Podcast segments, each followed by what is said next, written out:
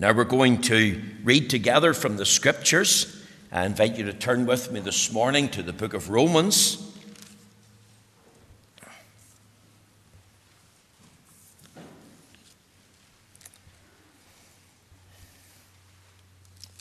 turning to Romans chapter 8. And we're going to read at verse 28. Romans chapter 8 verse 28.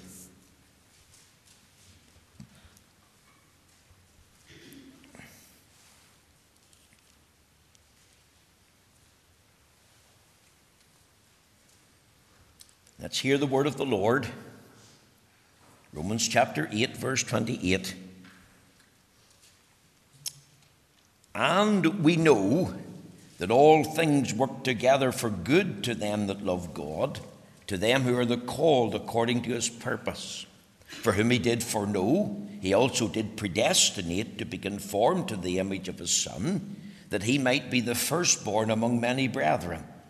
Moreover, whom he did predestinate, them he also called, and whom he called, them he also justified, and whom he justified, them he also glorified. What shall we then say to these things? If, if God be for us, who can be against us?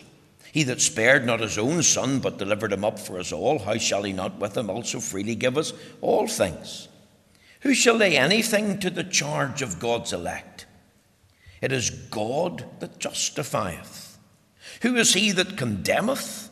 It is Christ that died, yea, rather that is risen again, who is even at the right hand of God, who also maketh intercession for us. Who shall separate us from the love of Christ? Shall tribulation or distress or persecution or famine or nakedness or peril or sword? As it is written, For thy sake we are killed all the day long. We are accounted as sheep for the slaughter. Nay, in all these things we are more than conquerors through him that loved us. For I am persuaded that neither death, nor life, nor angels, nor principalities, nor powers, nor things present, nor things to come, nor height, nor depth, nor any other creature shall be able to separate us from the love of God which is in Christ Jesus our Lord. And we know the Lord will bless to us this reading of the Holy Scriptures. Now, my text this morning is taken from Romans chapter 8, verses 33 and 34. And it asks the questions Who is he? Who shall lay anything to the charge of God's elect? It is God that justifieth. Who is he that condemneth? It is Christ that died, yea, rather that is risen again, who is even at the right hand of God, who also maketh intercession for us. And my theme today is entitled Heaven's Answer to Hell's Accusation. Now, I have borrowed this title from the Reverend Patrick Baker, and I, of course, have made up my own message as I often and always do. In Romans 8, the Apostle Paul is dealing with the great doctrine of the perseverance of the saints, or the eternal security of the saints. In Romans 8 and 1, he says, There is therefore now no condemnation to them who are in Christ Jesus, who walk not after the flesh, but after the Spirit. And what follows is a lengthy discourse to ensure and encourage God's people about their spiritual and eternal preservation. In other words, that because they're in Christ, it is well with their soul. And this, of course, is despite everything that the world and the flesh and the devil drags up against them. And even when God's people in Christ are having a bad day, Listen to the words of Romans 8:28.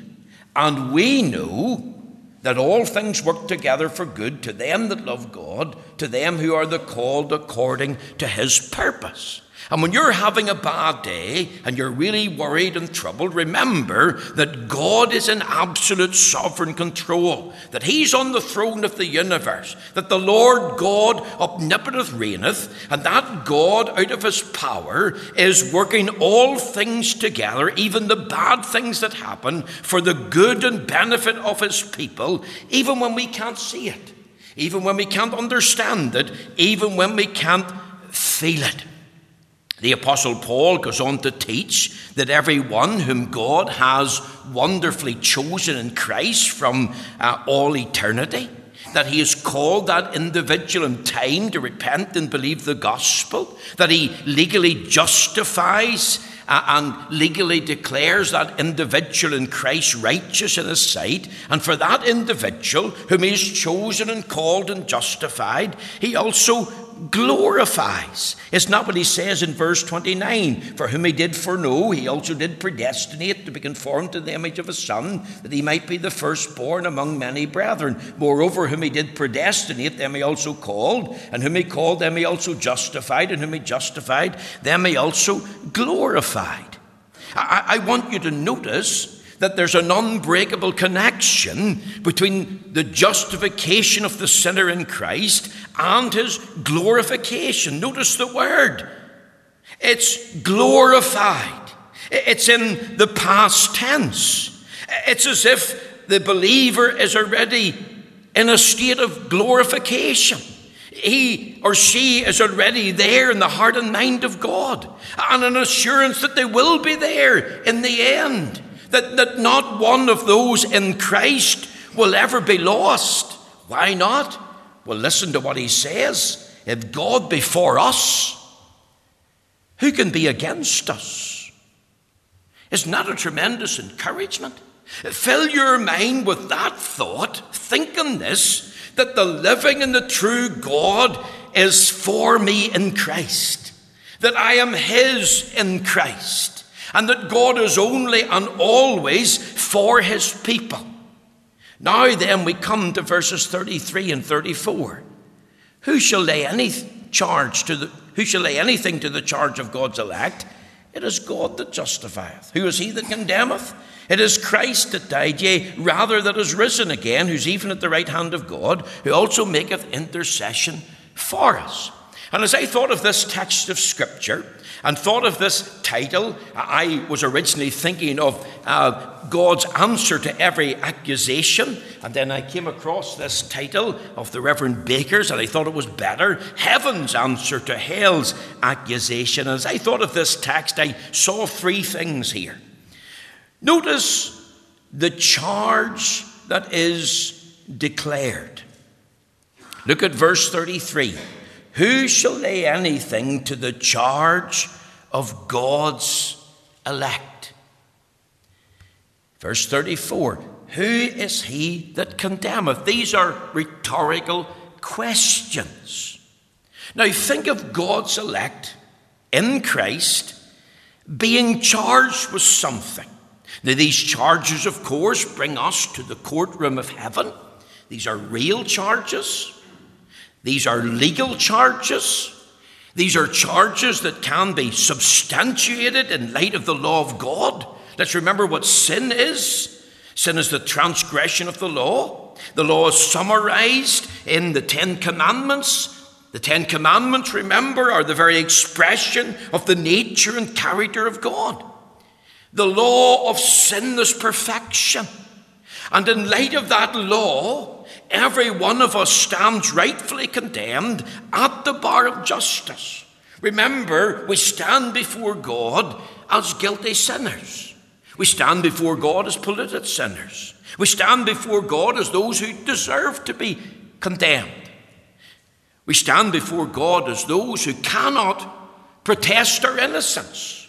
We stand before God as those who have no excuse we're legally guilty. We stand before God as lawbreakers, willful and deliberate acts of disobedience against the law of God. And therefore, we stand before God deserving and worthy of hell and judgment. And if God was to make that rightful sentence, Depart from me, ye iniquity, into everlasting fire, prepared for the devil and his angels, then God would be just and holy and true in declaring that sentence. Remember, this is the court of heaven. And you're familiar perhaps with an earthly court. Think today of someone being accused of something by the police, and it gets into the press, and they make some spectacular or some speculative charge. You see, that's called the United States of America in legal terms an indictment. Somebody has been indicted. What does that mean? Well, it means they have been charged with something. They have been accused of breaking the law in some way. And the question that the judge then has to figure out in his head is the indictment true? Is the charge true? Is the accused legally guilty? And it's up for him to decide then as the case continues. But I was thinking of this word charge. You see, a charge presupposes an accuser. Who shall lay anything to the charge of God's elect? Did this not happen to the Apostle Paul? In Acts chapter 23, verse 29, certain men laid accusations against Paul. He's broken the law. So Paul was arrested. Paul was being tried in a court of law. And there was people there that stood up and accused him falsely of things. And he was very happy to answer the accusation for himself. So you've got to think of an accused person, and they're in a courtroom scene, and in that scene, an accusation has been made against them. The, the prosecution lays the charge on behalf of another. So we're going to ask the question if this charge presupposes an accuser, who is the individual that lays the charge against God's elect? Think of the question now. Remember, it's rhetorical. He doesn't answer it. Who shall lay anything to the charge of God's elect? Well, I've got an answer this morning the devil. The devil is the accuser of the brethren. Now, turn over there to the book of Revelation. Revelation chapter 12. And it says in verse 10, I want you to underline these words in your Bible. And I heard a loud voice saying in heaven, Now is salvation and strength in the kingdom of our God and the power of his Christ. Listen to these words For the accuser of our brethren is cast down, which accused them day, eh, which accused them before our God day and night. And they overcame him by the blood of the Lamb and by the word of their testimony, and they loved not their lives unto death. Notice the words here. For the accuser of our brethren is cast down. And who is the accuser of the brethren? Well, in the context, in verse 9 of Revelation 12, it's the devil, Satan, that old serpent that deceiveth the whole world. You see, one of the devil's activities is to come before God and level a charge against every true born again believer. And we're not going to turn to it this morning for the sake of time, but if you read Job chapter 1, 2, and 3, that was the kind of activity that was going on in heaven Job didn't know about it, and the devil was coming before God when the angels came to present themselves, and he made an accusation against Job. The first one was Does Job serve God for nothing? You see, one of Satan's devices is to make you feel worthless. He drags up the guilt of your past. He, through his activity, wants to plunge you into the depth of despair. He whispers into your ear, You're a hypocrite. He tells you you've done this and that. He tells you you've no right to say that you belong to Christ. He wants to rob you of peace and lack of assurance of heaven. He, he wants to rob you of joy in the Lord. And notice he does it before God and he does it day and night. And the whole purpose of it is to draw your mind and heart away from Christ. And this is the devil laying the accusation. And he does it, as I've said before God, and he does it with the view of striking at our union with Christ.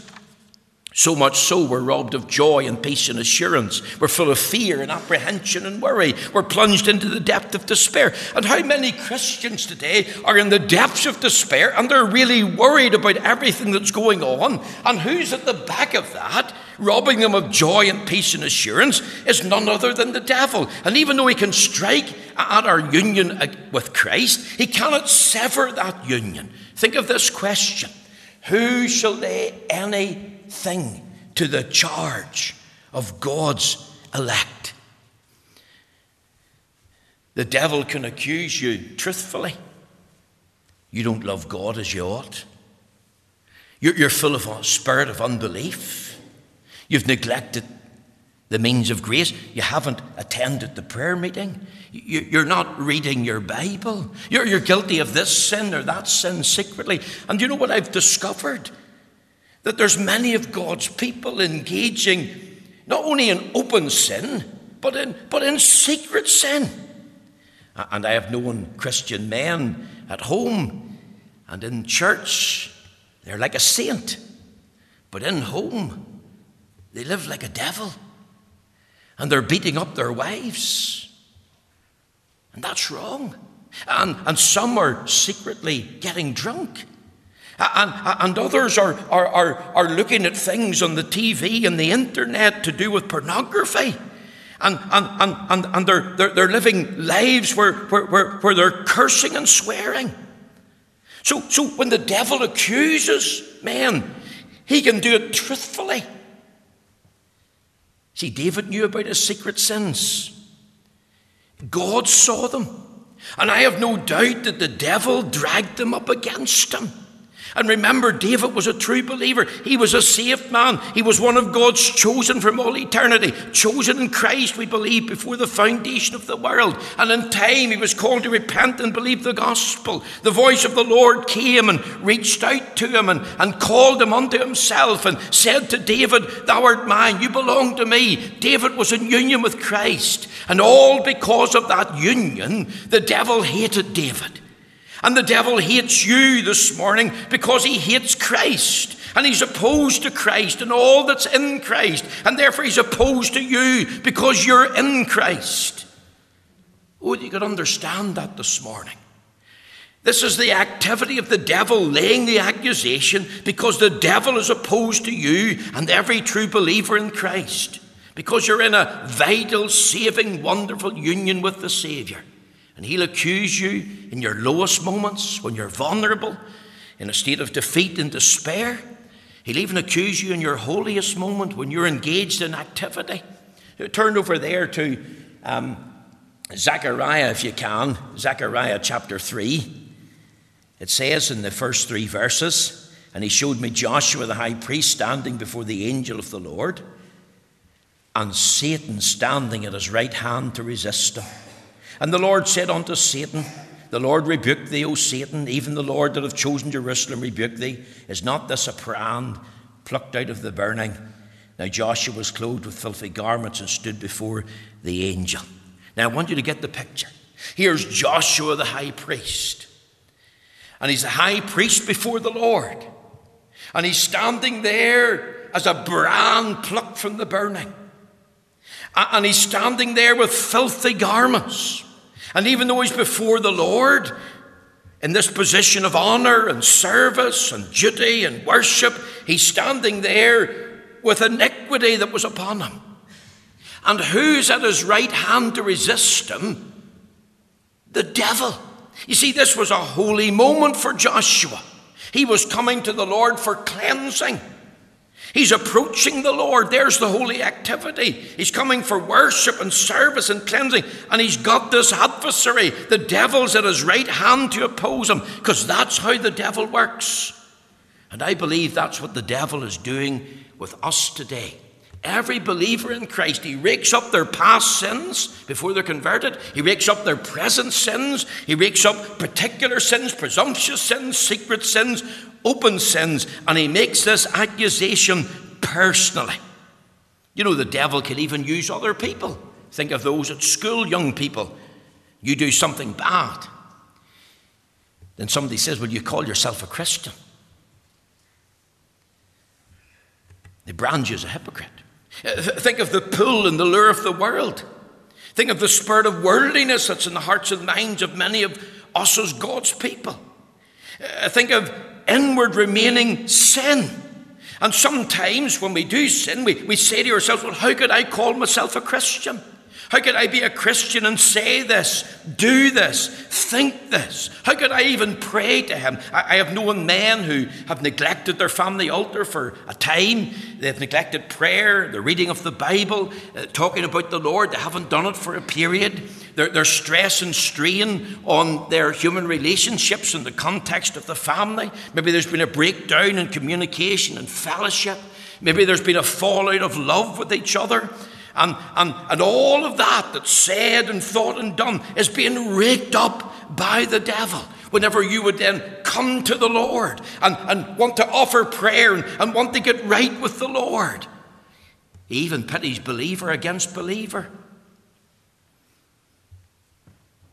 You see, this activity is going on. And, and, and, and it happens at a personal level, it happens in, in, in families, it, it's happening in society. Remember, none of us are sinlessly perfect. There's no such thing as a, a perfect church, you'll never find it. And we can look within and we'll get the spare. We can look into the church and you're going to get the spare. We, we, we can look at the lives of each other's uh, uh, and we, we get into a state of despair. Now, I believe this morning Here's the charge that is delivered it presupposes an accuser who comes with an accusation, and he uses all sorts of methods to rob us of everything that we have in Christ. That's the first thing. The second thing is this the clearance that is delivered. Not only the charge that is declared, but the clearance that is delivered. Notice what he says in verse 33 Who shall lay anything to the charge of God's elect? It is God that justifieth. There's the great doctrine of justification by faith alone. Verse 34 Who is he that condemneth? Now, notice this. Here's his defense it is Christ that died. Yea, rather, that is risen again, who is even at the right hand of God who also maketh intercession for us. And this clearance that delivered, this clearance is really a fivefold de- clearance. It has to do with the great doctrine of justification. And then in verse 34, Paul adds a further fourfold basis on which all charges against us in Christ are dropped because the charge is acquitted. The charge against us is cleared. And on what basis is it cleared? You think of somebody being indicted in the United States of America, it comes to the judge, there's a trial, and then the judge then has to pronounce all charges are dropped. And on what basis? That's the question. But what basis is it for the Christian? Notice very quickly here the, the propitiation of Christ. It says, Who is he that condemneth? It is Christ that died. Do you see that, young people? The death of Jesus Christ, remember, lies at the heart of the gospel. And that brings us to the great doctrine of redemption. There's no pardon or peace without a blood sacrifice. Hebrews 9:22 without the shedding of blood is no remission. You think of the Lord Jesus dying in the tree at Calvary. His, his physical sufferings, his mental suffering, his spiritual sufferings. Remember what Isaiah the prophet was able to say 700 years before the Lord Jesus uh, ever had come into the world. And he tells us there in that great chapter, Isaiah 53. I, I trust you're familiar with it. I would encourage you to read it. Surely he hath borne our griefs and carried our sorrows, yet we did esteem him stricken, smitten of God, and afflicted. But he was wounded for our transgressions, he was bruised for our iniquities. The chastisement of our peace was upon him, and with his stripes are, are we healed. All we like sheep have gone astray. We have turned every one to his own way. And the Lord hath laid on him the iniquity of us all. And remember, as you think of Christ dying, he was dying there as a substitute. He took your place and mine. He was dying there as a sin bearer because he was made sin for us. He was reckoned to be the biggest sinner in the world. He was dying there as a sacrifice for sin, uh, liable for all the punishment and the wrath of God to be heaped upon him. He, he was the perfect sin offering, all to become our Savior. Over there in the book of Hebrews, in Hebrews chapter 9, we read this tremendous statement in verse um, 26 and verse 27. It says, For then must he often have suffered since the foundation of the world. But now, once in the end of the world, hath he appeared to put away sin. That's what he was doing by the sacrifice of himself. Think of that. That's what he was doing in the tree. He was putting away sin when he became our substitute, our sin bearer, our surety, our, our sacrifice, our sin offering. The, the guilt and punishment of our sin was transferred to him. Remember, he's called the Lamb of God. Behold, the Lamb of God which taketh away the sin of the world. He's an all glorious, wonderful Redeemer who was delivered up for our offenses. And what does Paul do? When he asks the question, Who is he that condemneth? Here's his first part of the answer it is Christ died. He points to the substitutionary work of Jesus Christ on the cross, delivered up to the wrath of God, delivered up to death, a blood sacrifice, delivered up to suffering and shame, delivered up to endure that wrath, delivered up to having our sins transferred and laid in him. And do you know what? All our sins were laid in Christ. And the hymn writer says, we're going to sing it at the end if we have time, what though the accuser roar of ills that I have done, I know them well and thousands more. Listen, Jehovah findeth none. Why? Because it was dealt with in Christ. Our sins, with its guilt and its shame, was punished in Christ. Sin is put away in Christ. And we have a full and free and forever pardon. So, so when you're feeling accused, and you, you feel I'm condemned, then look to Christ and say, Well, my sins are gone, they're under the blood. Christ, my substitute, my surety, my sin bearer, my sacrifice, my sin offering, my Savior. Can you say that this morning? Not only the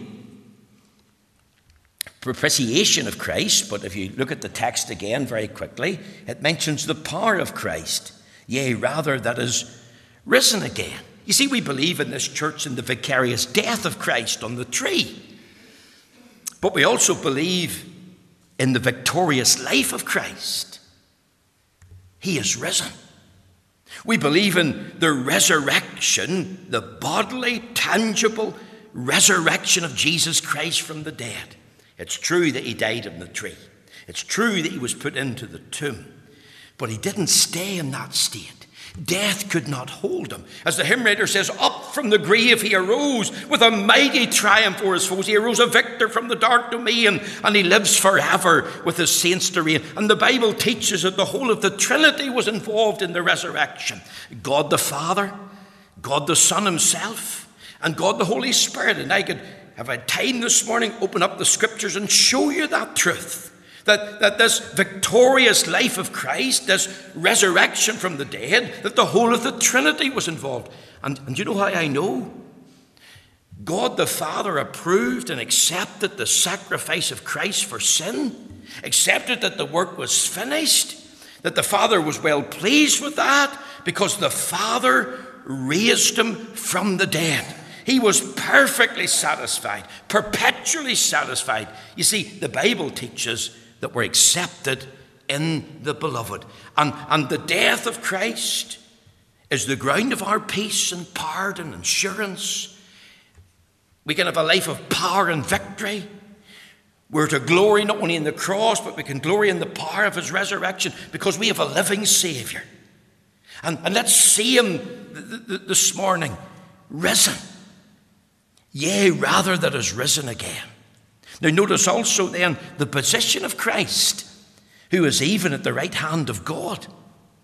You see, when the Lord Jesus died and rose again bodily from the dead, we're going to ask the question well, where is he? And here's the answer He's at the right hand of God. There was a day when he ascended back to his heavenly Father. He entered into the presence of God as a, a true man, as the mediator of the new covenant. And he's there in God's presence for us. The Bible says, The Lord said unto my Lord, Sit thou at my right hand until I make thine enemies thy footstool. And over in the book of Hebrews, in Hebrews chapter 9 and verse 12, we read, Neither by the blood of goats and calves, but by his own blood he entered in once into the holy place, having obtained eternal redemption for us. You see, He's there in our behalf. He's representing us. He's not against us, He's for us. Now, that's a tremendous truth. How could the devil ever lay a successful charge against someone in Christ? It's absurd. It's impossible. Even though the devil's a murderer from the beginning, and a thief and a liar, the devil can't tear Christ from his throne, and he can't tear us from Christ, because we're in an unbreakable relationship, and he can fire his charge. We can lose much sleepless nights, lack of peace, wondering if I, am I a Christian? Could I really be saved? I couldn't be saved. Young people, could I encourage you to plead the blood? Maybe the devil rakes up your sins against you, those secret sins, those presumptuous sins, those open sins, and says to you, How could you be a Christian? Remember, he did the same with Martin Luther in his dream. Are these your sins, Martin? Yes. And Martin took the scroll from his hand and wrote over them, The blood of Jesus Christ, his Son, cleanseth us from all sin. And while the devil can rake up an accusation and lay a charge against you, even if it's true, you did this, that's correct. But the blood of Jesus Christ, his Son, cleanses us from all sin. It's Christ that died. Christ is risen. Christ is at the right hand of God, and he's there for us. Now, notice this as we come to a conclusion. Look again at the text. Here's encouragement. Who also maketh intercession for us. Here's the clearance that's being delivered. Not only are we justified, legally declared righteous, but it's on the ground that Christ died, risen at the right hand of God, who also maketh intercession for us. You know this morning, get a little glimpse to the throne? Christ is praying for you in heaven. And if you take nothing home from the service, you're here discouraged, worried, sick about things, just remember Christ is praying for you as an individual. That, and that prayer of Christ is vocal, it's vicarious, it's in the merit of the blood. Christ is pleading his obedience, not yours. He's the righteous advocate, and his prayers are victorious because God hears and answers those prayers. Remember what we read in John's Gospel in 1 John chapter 2 My little children, these things write unto you that you sin not. But if any man sin, maybe you're here and you've sinned against God, and you're worried and troubled, it's a secret sin. We have an advocate with the Father. You're in Christ, and Jesus Christ the righteous is praying for you. You see, we have a perfect Redeemer. He's not only our Lord and the shepherd and bishop of our soul, but He's our intercessor. And in Christ we're saved. In Christ we stand. In Christ we're seated. In Christ we're sealed. And I can tell you this the devil has no answer to the death and resurrection or the possession or the prayers of Christ. The devil's a defeated foe. And remember, our security is in Christ. We have an infallible argument of defense. I'm justified. Christ has died, risen at the right hand of God. He's praying for me. Don't look into your heart, you'll be plunged into despair. Don't look into the heart of another Christian and judge your brother and see what he or she's doing and think, aye, some Christian they are. But look to Christ. Because the devil has no answer to Christ.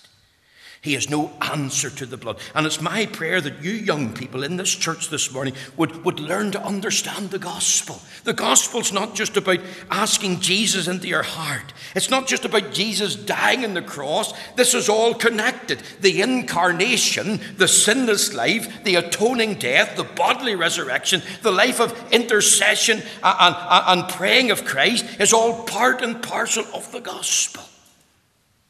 And there's the clearance that is delivered. Notice this in finishing. The chosen that is defined. If you go back to the text, what does it say? Who shall lay anything to the charge of God's elect?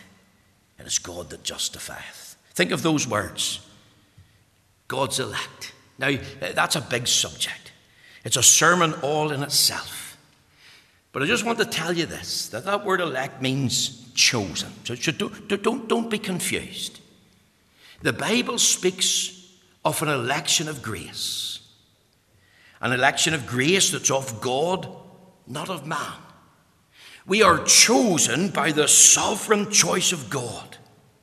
We didn't choose ourselves. We're not chosen by the church. We're not, we're not chosen because of anything in us or of us. We're chosen, the Bible says, in Christ from before the foundation of the world.